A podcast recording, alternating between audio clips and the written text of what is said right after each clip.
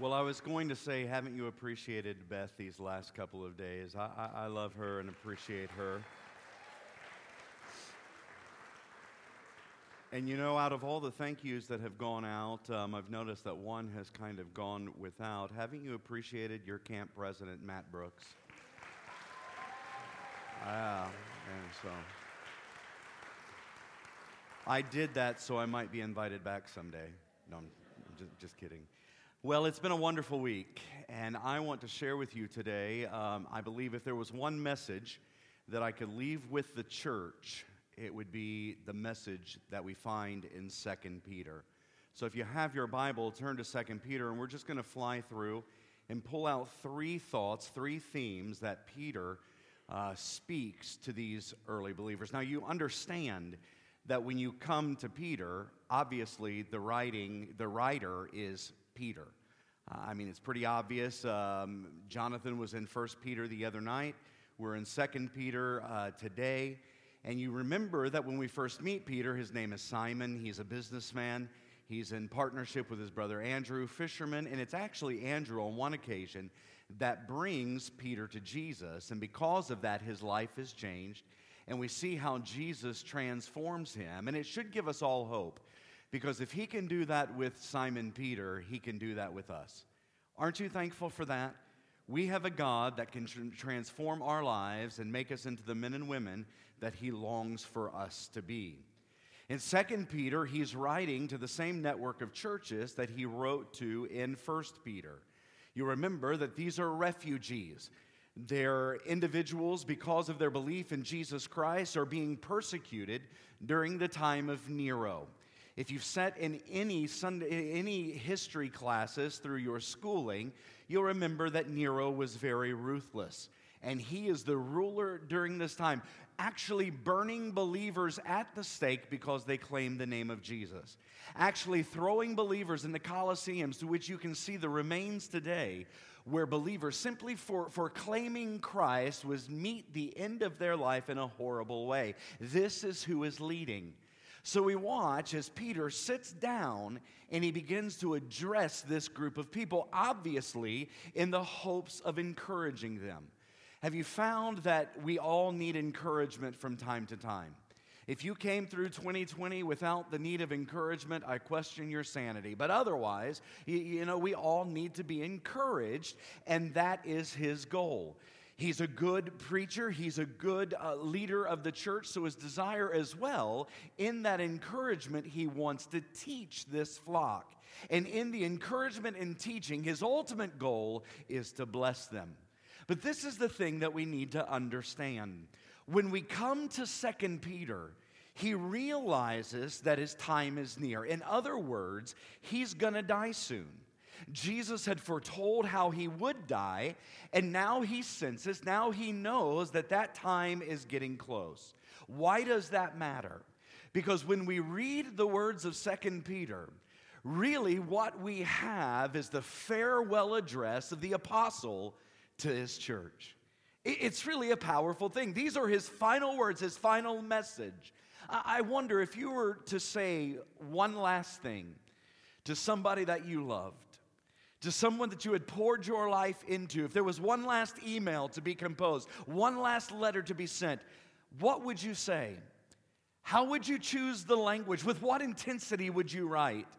It's powerful because that's what we have in this epistle. And that's why at times you can sense the passion behind the message that he's delivering. There's no question of the intensity as he tries to stress the importance of what he wants this church to know, as he encourages them, as he encourages those early followers and us as well today to grow, to know, and to go. If you want to see some simple truth that comes from Second Peter, it's those three messages. He wants them to grow, he wants them to know, and he longs for them to go. Peter, knowing that his time is near, as he starts this letter, he begins by encouraging these believers to grow. Look at verses 3 and 4 of chapter 1. He writes God's divine power has given us everything we need for life and godliness through our knowledge of Him who called us by His own glory and goodness. Through these, He has given us His very great and precious promises, so that through them you may participate in the divine nature and escape the corruption in the world caused by evil desires. So, you already know the context of this letter that he's writing. And it's really interesting that he begins by reminding his hearers, by reminding us that everything that we need to be the men and women that he has called us to be, that God intends for us to be, has been provided. Everything for godly living that's needed, we have. He actually takes it a step further. He uses stronger language than I just used. He really says, you heard it as we read it, everything that we need to actually participate in the divine nature itself has been given. And I really think that, that that's an incredible image. Because I meet people all the time, good people, but have you found out that everybody's sanctified until they get behind the wheel of a car? until somebody rubs them the wrong way. Everybody has the Spirit in them until that point, but then all of a sudden something will come out and they'll say, Well, I can't help it. I've got some of my daddy in me. Well, you know, it's just the way she is. We, we make excuses for all these things, and the reality is, if we really believe the message that we proclaim, that we ought to surrender that nature and allow Him to replace it with His divine nature and calls us to be the men and women that He has called us to be. The Spirit of Christ can actually live through us. So when the world sees us living, when the world interacts with us, they actually see Him. And it's possible. If you sit there and you're thinking it's not, you don't read the Word of God, and you certainly didn't just hear the message that Peter writes the church because he says, everything that you need for that to be possible has been given. But we like to make a lot of excuses. Well, that pastor. Well, it's just our culture. Well, it's our day. I'm glad the people that went before us didn't make excuses like that. I'm thankful because of that. We know the power that's available. I pray that we'll get a hold of it as well and understand that there are those that are coming behind us. And that we would long so much that they wouldn't just have memories of coming and camping at a place called Sychar, but they would know that holiness, that lifestyle, it's not just a plaque that we have, it's not just something that we can say, but we are faithful witnesses of what God can do in our life. And if it doesn't happen in you, let me just say it it's your own fault. It's the feeding of the 5,000 scene. You can have as much of Jesus as you want, or tragically, you can have as little. And my concern today is I don't have enough time to get on all these soapboxes, but my concern today is, is that we are the type of people that settle for just enough. We're looking for just enough. And I'm afraid that if we are looking for just enough, when we're just trying to figure, if we settle for that, one day we'll wake up and realize just enough wasn't enough at all. We have been given everything that we need for godly living. And then, being the obsessive compulsive guy that Peter was, he, he go, he's an incredible writer. He goes on after saying everything that we need has been provided to show us what evidence there should be in every believer's life. If we are living the life, then there are certain traits that should be exhibited in Christians. It's found in verses 5 and 7 of chapter 1. For this very reason, make every effort to add to your faith goodness, and to goodness, knowledge and to knowledge, self control, and to self control, perseverance, and to perseverance, godliness, and to godliness, brotherly kindness, and to brotherly kindness, love. So, if you want to know what a growing believer looks like, if you want to know what characteristics should be evident in his or her life, they are right there goodness, knowledge, self control, perseverance, godliness, kindness, and love. And you realize the ultimate goal of the believer is, is to share in God's love. Because when you share in God's love, you share in God's life itself. It's incredible. Those are the characteristics that should be displayed in our lives. So let me just ask you this. I don't have to linger there, but let me ask you how are you doing in those things? You know, don't you? You know whether goodness, self control, we could probably look at your Facebook page and find out. Godliness, I could ask your spouse. I mean, if I could talk to your children, your grandchildren, they could tell me. But you know, don't you? Love? Do you share in the love of God itself? Are you sharing in His life? Oh, I want you to see it as we're winding down in this camp in 2021. I want you to see Peter longs for Christians both then and now to grow. But he continues in his thought process by showing us that for a Christian to continue to grow, Peter says that we must know. It's such a strong image because he goes on by stressing the importance of remembering or being grounded in the truth that we've been given. We see it in chapter 1, verses 12 through 15. And I want you to notice the repetition because I've said already a couple of times this week whenever you see repetition in the word of, word of God, you ought not take that lightly because it tells you that it's something that the Spirit wants to communicate to you. It's something that you need to sit up and pay attention to and listen to what He says in verse 12. So I will always remind you of these things, even though you know them and are firmly established in the truth you now have. I think it's right to refresh your memory as long as I live in the tent of this body, because I know that I'll soon put it aside as our Lord Jesus Christ has made clear to me. And I will make every effort to see that after my departure, you will always be able to remember these things. Don't miss it, because here we see the Apostle Peter he is passionately calling that early church, those early believers, to remember. Why is that necessary?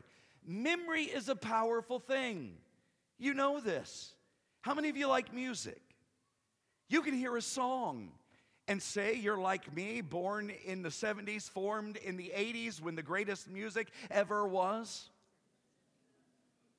Uh, I mean, all that kind of thing. And, and, and, you can be walking through a store now because the greatest music is now the oldies. It's, it's hard to believe, but anyhow, you're walking through the store and, and you hear a song, and just like that, you're transported back to your high school days.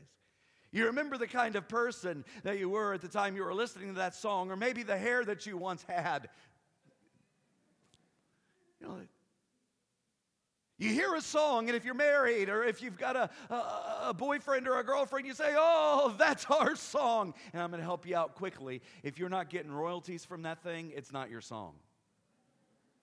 I can promise you that. Call it all you want to. That's the song we first kissed to, that's the song we first danced to. You do dance, don't you? Some of you are Methodists, I know you do. anyhow, anyhow. He's calling them to remember. And let me just put this out there. I don't have enough time to, and you're thankful for this, to trace, I can't even say it. You know what I'm talking about. That's why it's important, mom and dad, to train your children while they're young. To deep, plant deeply the things of God in the soil of their fertile hearts. Because one day they're going to live alone. And one day they're going to make their own decisions. And in that day, you'll have wished that you planted those seeds as you pray for them because you can claim God's promise at that point in time, knowing that you raised them right, that they'll not be able to depart from the truth that they once knew and you'll hold to that believing that He will use all those things to bring them to where they need to be in relationship with Him. Oh, I wish I had more time because so many of us take that lightly. We're failing.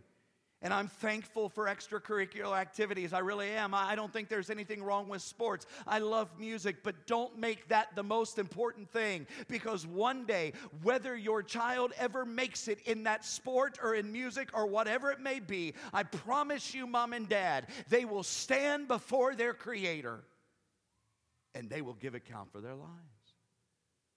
We need to remember, by the way, this is why it's okay for preachers to repeat themselves. I find comfort in that.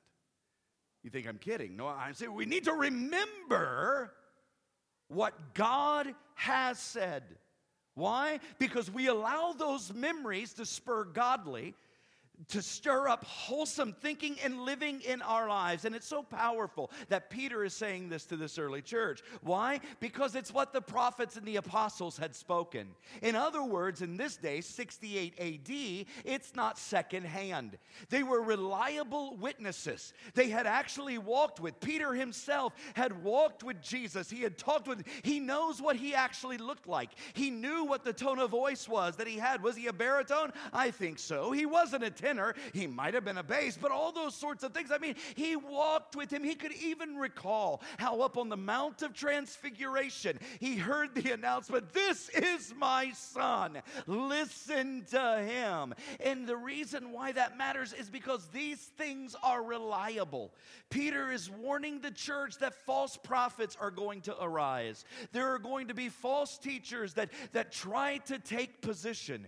Jude will go a little bit further and say that they slip in as if through the side door secretly and settle down amongst the crowd. They look the part. They know how to dress when they come to Camp Sychar. They know the songs, whether there's a, a, an overhead or not. I mean, they know what to do. The only problem is they don't toe the line. He says they're coming. And in fact, he says they've already come. They're already among you, and their desire is to frustrate your effort. Their desire desire is to hinder the kingdom of God advancing. Really, they want to destroy you, but ultimately, in the end, they will be the ones who meet with their destruction.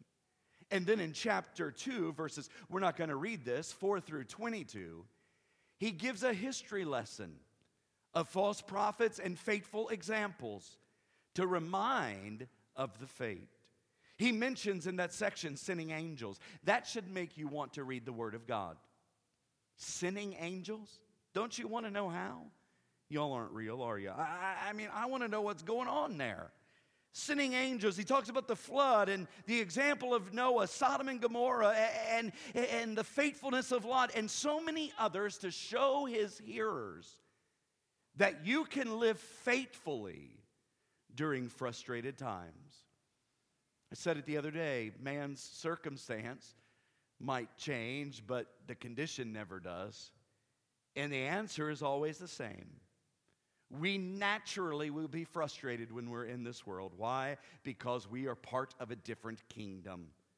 But as we are making our way as aliens and strangers in this land, as we are marching to the beat of his drum that goes against the cadence of culture, we watch that we can make it. And Habakkuk, the word that God spoke to him, rings true. The just shall live by his faith. But if you are going to live by faith, this is what I stomped, spit, and snorted about the other night. You have to know.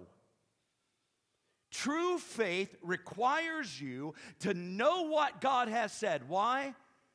Because the foundation of faith is believing His word.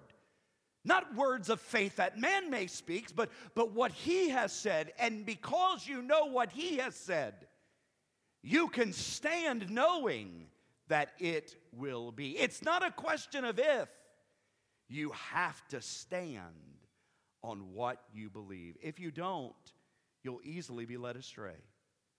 Have you noticed there are some people who get caught up in every stream of fanaticism that passes by, every current Every wave of emotionalism, they get a little stir and they're right on board, carried away. Peter is warning against this. We must continue to know. And I can tell you why some of you have quit growing. Because you've lost your desire to know. You think you know it all. None of us do. None of you, you don't believe me. That's why Sunday school is declining. That's why most don't see a need for Bible study or, or small group type things, or dare I say, even a Sunday or Wednesday night service. We need to continue knowing what he said because by knowing is how we grow. But if you follow along in his progression of thought, Peter concludes by saying, To grow and know requires something of us.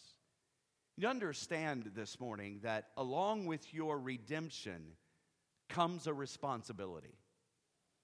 And it's not a responsibility to ride your pew to glory. It's always interesting sometimes to go into some of the churches I go, and you can, if they haven't made, uh, gotten rid of old pews or, or old chairs, you can walk up and down the aisles and you can see the type of people that sit in those spots. Oh, come on, sit there and act like you don't know what I'm talking about. I mean, there are some that say, fit just right. You know not to sit there. To be a tight squeeze, or maybe to be swimming a little bit. You don't care, but anyhow. To grow and to know requires us to go. Understand this morning, Peter did not want the church to be mistaken. God's timing is not our timing. Listen to verses 8 and 9. But do not forget this one thing, dear friends. With the Lord, a day is like a thousand years, and a thousand years are like a day. The Lord's not slow in keeping his promise, as some understand slowness. Listen. He's patient with you, not wanting anyone to perish, but everyone to come to repentance. I believe those are two of the most beautiful verses that we have in Scripture. And I also believe that there's no way that we can understand the gravity of what Peter is saying. To God, a day is like a thousand years. And other people are saying, well, it's 2021. It's been two days in glory. If you want to believe that, okay. But it's probably wrong. Whew, serious? Even on Sunday morning when they're going home. You know, it's, it's a simile. We're trying to capture, remember, the uncapturable.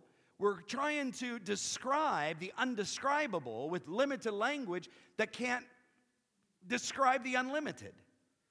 And so we use these outrageous things. A day is like a thousand years. Anybody here close to a thousand? No, didn't think so. We can't even get somebody close to 151. Uh, I mean, you, you can't. God is finite. We're infinite. I mean, we're finite. God is infinite. And it's impossible for us to describe who He is or, or, or, the things of God, but what we want to see here. Peter is saying that there are going to be people that will doubt His return. It's powerful, they always have. It's only been 35 years since Jesus' crucifixion, since His death, since His burial, resurrection, and, and ascension into heaven. It's only been 35 years since the time that has happened. And since He hasn't come back in 35 years, people are saying, He's not who He said He was. In my whole life, I've heard people, every generation that's come before, saying, We're living in the last days. The seasons, the, the, the rumors of war, and all these things. And, and the truth is, we are living in the last days. Hebrews makes that clear. But we've been in the last days ever since Jesus came. And the reality is, we're closer than we've ever been. I can't tell you when he would come, and I can tell you if I tried to tell you. The, it was mentioned the pamphlet the other night 88 reasons why Jesus is returning in 88. Well, you, you know what? I can't believe people get, I mean, come on, Jesus doesn't know, but God will tell you. And if I were to tell you a day that he was coming back, mark it down, he wouldn't come then. But the reality is, he is coming again. There will be a second advent of our Lord Jesus Christ. So while we wait, Peter wants us to remember that God is patient. And in his patience, we have an opportunity to respond to God's grace. Do you get that? In his patience, the reason why he's given us 151 years at Camp Sychar, the reason why you're here this morning is that he's given us this opportunity by his grace to get to where we need to be. If we're not Christian, we can be Christian. If we're backslidden, and I know there are people say, you can't backslide, it's probably because they're backslidden. But if you're there, you can get to where you need to be today. Why? Because he desires that none That means the people that you agree with. It means the people you don't agree with to perish. But for everyone, all, that means the people you like. That means the ones you don't. The ones that you see, he wants them all to come to repentance. It's a powerful image. So while we wait, let me remind you and, and let me remind myself that time is a gift, a gift that we must not take for granted. We usually treat it as, as, as a burden.